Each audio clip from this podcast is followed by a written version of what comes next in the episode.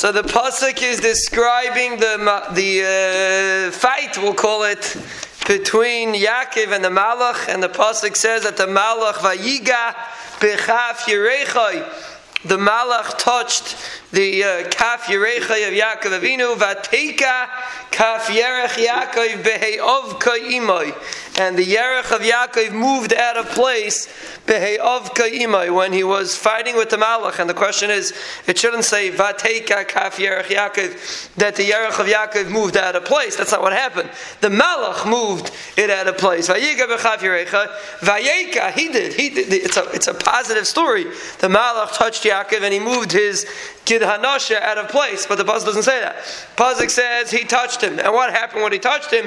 Then the Kaf Yerech Yaakov moved out of place when he was fighting with the Malach. So the question is, it sounds like it was like something that happened Memela, happened by itself, not that the Malach did it.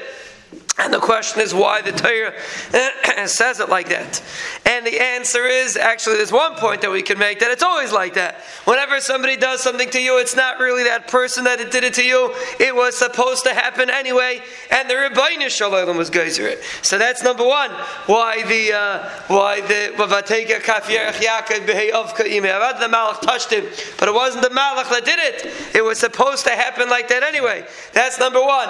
And number two, Yaakov Avinu was fighting with a malach to Saro Shel Eisav, so to speak, to Yetzirah. When a person gets involved in a fight with the Yetzirah, sometimes a person pashit of kaimai because he's fighting, he's struggling with the Yetzirah.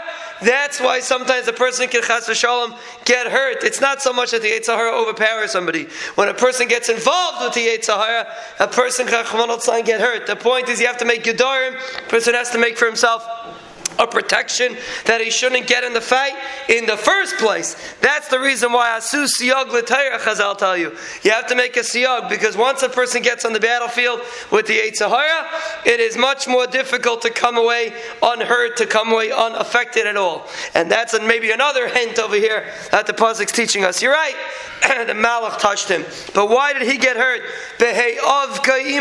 Because he was having, so to speak, a hands to hands fight with the Yetzer Hara and that's how he got affected. We should taka remember number one that a person can never affect us whenever something happens. It was supposed to happen anyway. And number two, when a person gets involved in a fight with the Saro Shel Eisav, even the fight itself could affect the person and Bez Hashem when we put in our effort to serve the Ribono Shel Olam properly. The Banish Shalom Bez Hashem always bench us with brachas, refuish, yeshuas, hatzlachas, lanu, ulachal chaburaseinu, ulachal mishpachteinu, ulachal Yisrael. Amen.